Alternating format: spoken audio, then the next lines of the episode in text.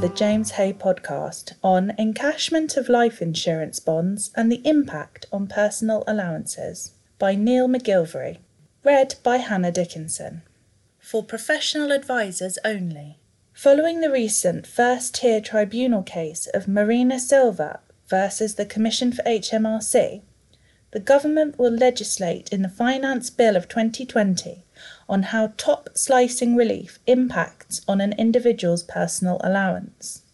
Background Where an individual's adjusted net income exceeds the limit of £100,000, their personal allowance is reduced by £1 for each £2 above this limit.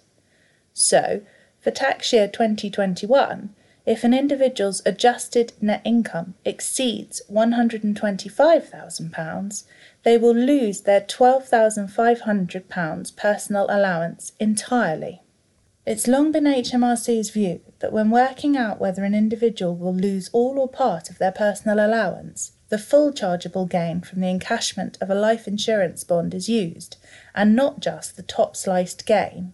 So, for example, where the policyholder held the bond for 10 years and had a gain of £100,000, it's this figure that is used in calculating adjusted net income and not the much reduced top sliced gain of £10,000. In the Marina Silver case, HMRC's stance was found to be wrong, and it should be the top sliced gain that's used in calculating the policyholder's adjusted net income. The facts of the case were that in tax year 2015 16, Mrs. Silver cashed a life insurance bond she'd held for over 21 years and created a chargeable gain of £110,721. She also had other income of £31,101. HMRC took their normal stance that as Mrs. Silver's adjusted net income was £141,822, she lost all her personal allowance, which in 2015 16 was £10,600. Mrs. Silver argued it should be the top slice figure of £5,272 that be used, giving her a hypothetical adjusted net income of £36,373, £31,101 plus plus £5,272. As this hypothetical income did not exceed £100,000, she would have been entitled to her full personal allowance. The judge agreed with Mrs. Silver that the legislation directed a hypothetical tax calculation to be carried out on certain assumptions. It would therefore be wrong to carry out the calculation without using those assumptions consistently. The judge also noted that Parliament's intent with top slicing relief was to allow a person who has taken income over several years to have relief when provisions taxed them on the entire income in a single year. The relief was intended to approximate the tax liability to what it would have been had the income been taxed in the year it was received. So, when carrying out the hypothetical tax calculation, it followed that the taxpayer should be equally treated to the reliefs that the hypothetical income would have entitled them to.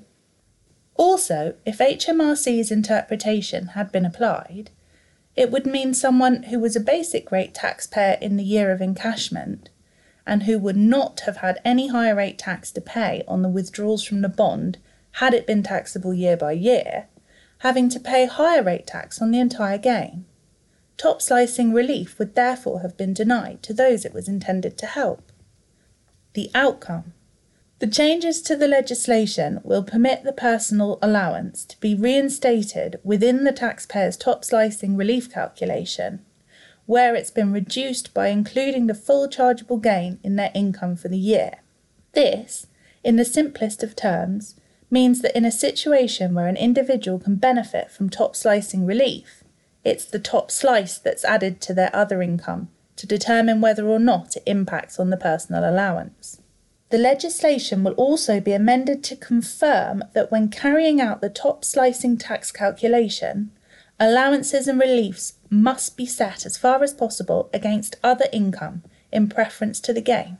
These changes are effective for chargeable events occurring on or after the 11th of March 2020.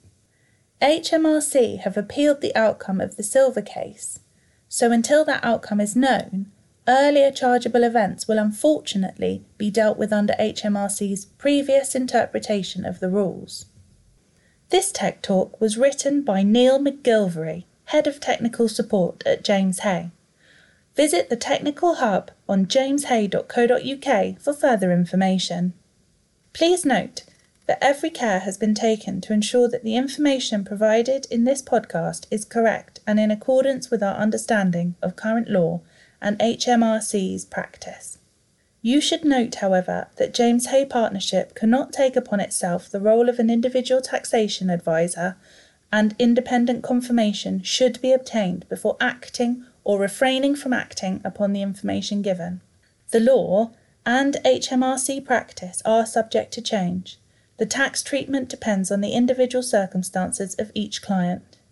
Thank you for listening to the James Hay podcast, written by Neil MacGillivray, Head of Technical Support.